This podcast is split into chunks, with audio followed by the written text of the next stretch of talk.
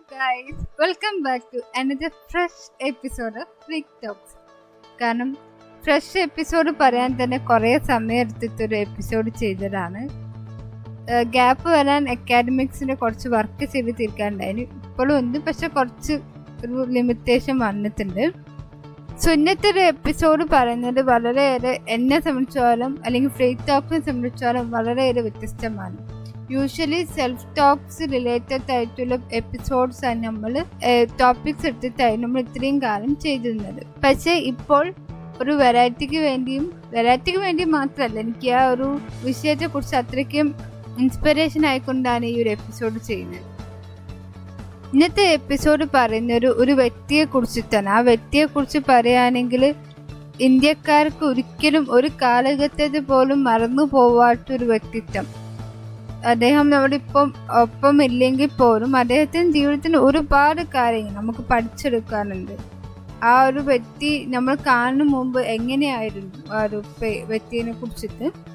ഈ ഒരു വ്യക്തിനെ ഓർക്കുമ്പോൾ നമുക്ക് എന്തായാലും ഒരു അക മനസ്സിനകത്ത് ഒരു ചിത്രം ഓർമ്മ വരും. എനിക്ക് തീർച്ചയായിട്ടും ഓർമ്മ വരുന്നുണ്ട്. ഒരു ഒരു ഓട്ട ഒരു ഓടുന്ന ഒരു മനുഷ്യൻ ഒരു ഓട്ടക്കാരൻ അല്ലെങ്കിൽ അത്ലറ്റിക്കിന്റെ ഒരു പിക്ചറാണ് ഓർമ്മ വരുന്നത്. അദ്ദേഹത്തിന്റെ തലയിൽ ഒരു ദർബൻ കത്തിയ ഒരു ആൾ. സോ ഒത്തിരിയും ഒരു വർണന വരുമ്പോൾ ആരാണ് നമുക്ക് തീർച്ചയായിട്ടും മനസ്സിലായിട്ടുണ്ടാവും. മിൽഖ സിംഗ്. സോ അദ്ദേഹം മരിച്ചിട്ട് കുറച്ചു കാലത്തിലേ ആയിട്ടുള്ളൂ എനിക്കറിയാം. ആ ടൈമിൽ ചെയ്യണം എന്ന് വിചാരിച്ചൊരു എപ്പിസോഡ് പക്ഷെ അപ്പൊ ചെയ്യാൻ പറ്റിയില്ല. അപ്പോൾ ഈ ഒരു അദ്ദേഹത്തിന്റെ ജീവിതത്തിന്റെ ആസ്പദമാക്കിയിട്ട് ഓൾറെഡി ഒരു ഹിന്ദി സിനിമ വന്നിട്ടുണ്ട്. Bag Milkha bag.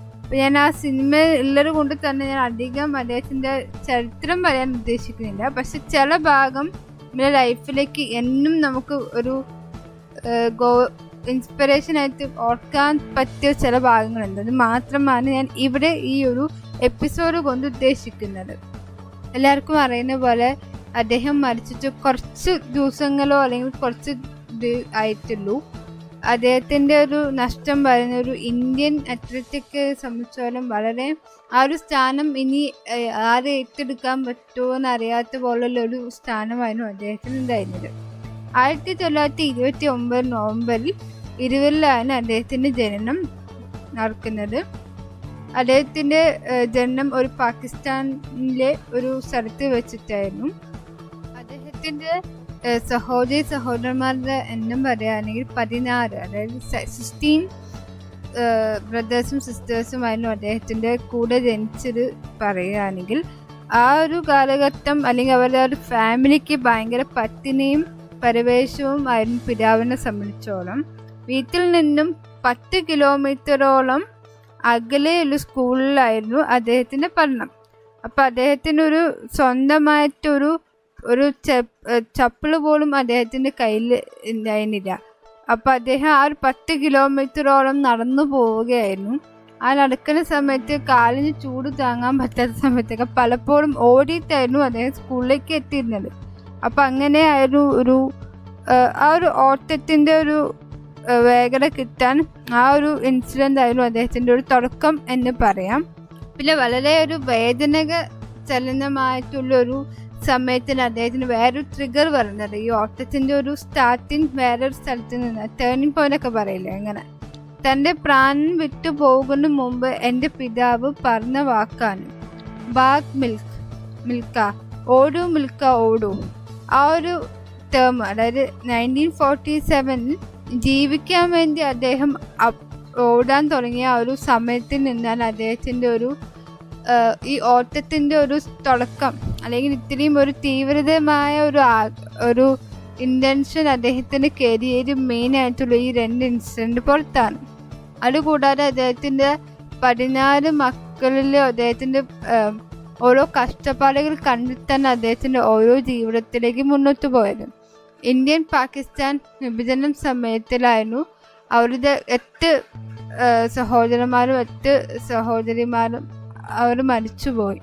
അതുകൂടാതെ പിന്നെയും അദ്ദേഹത്തിന്റെ ഒരു വിഭജനത്തിന്റെ ഒരു കാലഘട്ടത്തിലും ദാരിദ്ര്യം കൊണ്ടിട്ടൊക്കെ അവർക്ക് മിൽഖാ സിംഗിന്റെ സ്വന്തം അച്ഛനും അമ്മയും ബാക്കി എന്തായാലും മൂന്ന് ബ്രദേഴ്സും സിസ്റ്റേഴ്സും കൂടി അദ്ദേഹത്തിന്റെ കൺമുന്നിൽ അന്തരിക്കുന്ന ഒരു സിറ്റുവേഷൻ വന്നു. അപ്പോൾ അദ്ദേഹത്തിന്റെ ഒക്കെ ഒരു മനസ്സിന്റെ ഒരു അവസ്ഥ നമുക്ക് ഊഹിക്കാൻ പറ്റാത്തൊരു പരിധിയിലായിരുന്നു അദ്ദേഹത്തിന്റെ അതുകൊണ്ട് തന്നെ അദ്ദേഹത്തിന് ഒരിക്കലും തന്റെ ബാല്യം പറയുമ്പോൾ അത്രയ്ക്കും ഓർക്കാൻ ഇഷ്ടമില്ലാത്തൊരു ബാല്യമല്ല. യാതനകളുടെ ഒരു ബാല്യം തന്നെയായിരുന്നു അദ്ദേഹത്തിന്റെ ഒരു ആ കടന്നു പോയത്. പക്ഷെ എങ്കിലും അദ്ദേഹം പറഞ്ഞൊരു വാചകം ഇങ്ങനെയാണ്. ആയിരത്തി തൊള്ളായിരത്തി നാൽപ്പത്തി ഏഴിൽ ജീവിക്കാൻ ജീവന് വേണ്ടി എപ്പോൾ ഓടാൻ തുടങ്ങിയപ്പോൾ അപ്പോൾ ഞാൻ ലോകത്തിന് നന്ദി പറയുന്നു. കാരണം ആ ഒരു കാലഘട്ടത്തിൽ ഓടാൻ തുടങ്ങിയത് കൊണ്ടാണ് തനിക്ക് പിന്നീട് ഒരു ഓടാനുള്ള ഒരു ഓട്ടക്കാരനോ അല്ലെങ്കിൽ ഒരു ഇന്ത്യൻ അത്ലറ്റിക്കിലേക്ക് എത്തിപ്പെടാനൊരു സാഹചര്യം ഒരുക്കിയിരുന്ന അദ്ദേഹം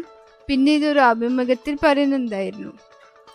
അത് മാത്രമല്ലാതെ അദ്ദേഹത്തിന്റെ ആ ആ ഒരു വിഷമഘട്ടത്തിൽ താൻ ഇന്ത്യയിൽ എങ്ങനെയോ എത്തിപ്പെത്തലാണ് ആ ഒരു പാകിസ്ഥാനിൽ നിന്നുള്ള ഒരു രക്ഷപ്പെടൽ കാരണം എത്തിച്ചേർന്നിട്ട് അദ്ദേഹത്തിന്റെ ആ- ഒരു സമയത്തെ അനാഥൻ പോലെയായിരുന്നു അദ്ദേഹത്തിന്റെ ഒരു അവസ്ഥ പറഞ്ഞു കാരണം അച്ഛനും അമ്മയും മറ്റു ബന്ധുക്കളും മറ്റു സഹോദരി സഹോദരന്മാരും അവിടെ പാകിസ്ഥാനിൽ മരിച്ചു കിടക്കുമ്പോൾ അദ്ദേഹത്തിന് സ്വന്തം ജീവിക്കാൻ വേണ്ടി മാത്രം ഇന്ത്യയിൽ എത്തിയ ഒരു വ്യക്തിയാണ്. അദ്ദേഹത്തിന്റെ ഒരു തൊഴിലില്ല പൈസയ്ക്ക് പൈസയില്ല ഒന്നുമില്ല അദ്ദേഹത്തിന്റെ ഒരു കയ്യിലെന്ന് പറയുന്നത്. അപ്പം അദ്ദേഹം വളരെയേറെ ആ ഒരു ഫസ്റ്റത്തെ പൊസിഷനിലേക്ക് എത്താൻ അദ്ദേഹം ഒരുപാട് കഷ്ടപ്പെട്ടിട്ടുണ്ട്.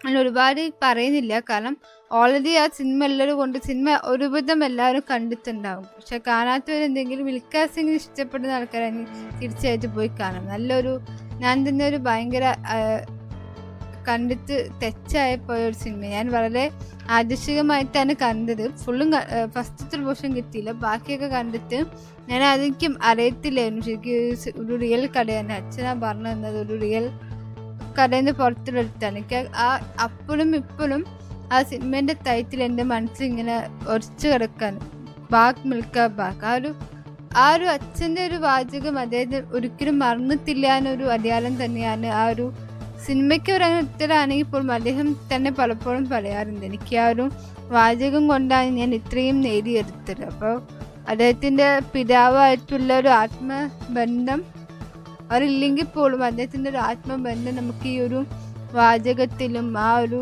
പ്രവൃത്തിയിലേക്ക് നമുക്ക് കാണാൻ കഴിയുന്നത്. അത് മാത്രമല്ല നമ്മൾ ഒരു ജീവിക്കാൻ നമുക്കൊരു ചെറിയൊരു തടസ്സം വന്നാൽ പോലും നമുക്ക് അത് നേരിടാൻ കഴിയാത്ത ഒരു അവസ്ഥയിൽ അങ്ങനത്തെ ഉള്ള ആൾക്കാർക്കൊക്കെ ഈ ഒരു സ്റ്റോറി പറഞ്ഞത് വളരെയേറെ ശക്തിയായിട്ട് നമുക്ക് പ്രതിരോധിക്കാൻ പറ്റും നമുക്ക് മനസ്സിലാക്കാൻ പറ്റിയ ഒരു ഒരു കഥ ആണ് അദ്ദേഹത്തിന്റെ അദ്ദേഹം പിന്നെ വേറൊരു ഒരു വാചകം പറഞ്ഞത് ഇങ്ങനെയാണ്. ട്രാക്ക് ഒരു തുറന്ന പുസ്തകം പോലെയാണ്. ജീവിതത്തിന്റെ അർത്ഥവും ലക്ഷ്യവും അതിൽ വായിക്കാം. വളരെയേറെ അർത്ഥപൂർണമായിട്ടുള്ളൊരു വാചകം തന്നെയല്ലേ? അദ്ദേഹം ഇവന്റെ ഒരു സ്പോർട്സ്മാൻ ആണെങ്കിലും സ്പോർട്സ്മാൻ തന്റെ ജീവിതമായിട്ട് എങ്ങനെ കണക്ട് ചെയ്യുന്നുണ്ട്? അല്ലെങ്കിൽ ആ ഒരു കണക്ഷൻ നമുക്ക് ഈ ഒരു വാചകത്തോട് തന്നെ മനസ്സിലാക്കാം. ട്രാക്ക് പറയുമ്പോൾ ശരിക്കും അവരുടെ ഒരു സ്പോർട്സ് മേഖലയിൽ നോക്കുമ്പോൾ ട്രാക്ക് എത്രത്തോളം ഇമ്പോർട്ടന്റ് ആണ്. എല്ലാ സ്പോർട്സ്മാൻമാർക്കും അറിയുന്ന ഒരു ഘടകമാണ്. അദ്ദേഹം പറഞ്ഞ ട്രാക്ക് ഒരു പുതിയൊരു പുസ്തകമാണ്. അതിനകത്ത് നമുക്ക് ജീവിതത്തിന്റെ നമുക്ക് അവിടെ നിന്ന് അർത്ഥം മനസ്സിലാക്കാൻ പറ്റും. അവിടെ നമുക്ക് ലക്ഷ്യം വെക്കാൻ പറ്റും. അത് നമുക്ക് ജീവിച്ചിട്ടും അതിൽ നിന്ന് വായിച്ചെടുക്കാനും പറ്റും.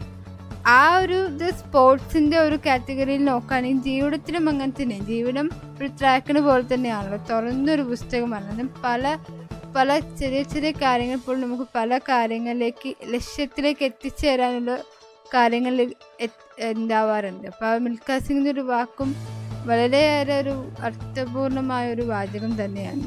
അതേപോലെ അല്ലാതെ അദ്ദേഹത്തിന്റെ ആ മോശ കാലഘട്ടത്തിൽ തനിക്ക് കിട്ടിയ ഒരു ഒരു സ്കില്ലിനെ താൻ എങ്ങനെയാണ് പിന്നീട് ഒരു പാഷൻ പാഷൻ എന്നൊരു വാക്ക് അദ്ദേഹത്തിന്റെ ജീവിതത്തിൽ വളരെയേറെ ഒരു സ്ഥാനം തന്നെയാണ് അദ്ദേഹം നൽകിയിരുന്നത്.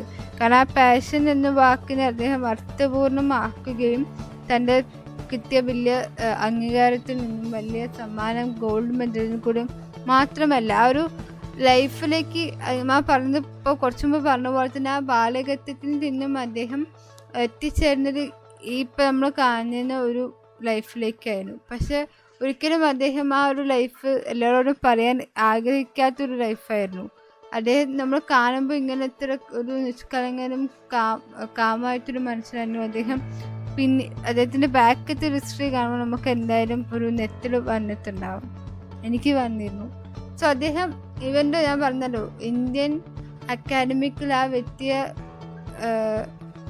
മാറ്റി വെക്കാൻ തക്ക ഇനി ആരെങ്കിലും ഉണ്ടോ ചോദിച്ചാൽ എനിക്കില്ല എന്നാണ് എനിക്ക് തോന്നുന്നത്. സോ ഈ ഒരു എന്റെ എപ്പിസോഡ് മിൽഖാ സിംഗിന് വേണ്ടി മാത്രം തിരിക്കറ്റിയ ഒരു എപ്പിസോഡാണ് കാരണം അത്രത്തോളം എനിക്ക് അദ്ദേഹത്തിന്റെ ആ ഒരു ജീവിതം വളരെയേറെ ഇൻഫ്ലുവൻസ് ചെയ്ത് പോയി. അപ്പോൾ ആ ഇൻഫ്ലുവൻസ് മാത്രമല്ല അത് തീർച്ചയായിട്ടും സെൽഫ് ഇമ്പ്രൂവ്മെന്റിലേക്കും അദ്ദേഹം വളരെയേറെ ഫോക്കസ് കൊടുത്തിരുന്നു. അതുകൊണ്ടാണല്ലോ അദ്ദേഹം ഈ ഒരു നമ്മൾ കാണി സ്ഥാനത്തിലേക്ക് എത്തിച്ചേരുന്നത്. അപ്പം നിങ്ങൾക്കും ഈ ഒരു എപ്പിസോഡ് അല്ലെങ്കിൽ ഈ ഒരു മിൽഖാ സിംഗിന് വ്യക്തിയെ ഇൻഫ്ലുവൻസ് ചെയ്യാൻ പറ്റിയെന്ന് ഞാൻ വിചാരിക്കുന്നു. ഈ രണ്ടേറെ എപ്പിസോഡോട് സോ ഇനി മിൽഖാ നമുക്ക് എന്നും ഓർത്തിരിക്കാനൊരു വ്യക്തിയാവാത്ത ദിവസം ഞാൻ എന്നും ഓർക്കാറുണ്ട്. അപ്പം നിങ്ങൾക്കും അതൊരു ഗുണകരമായി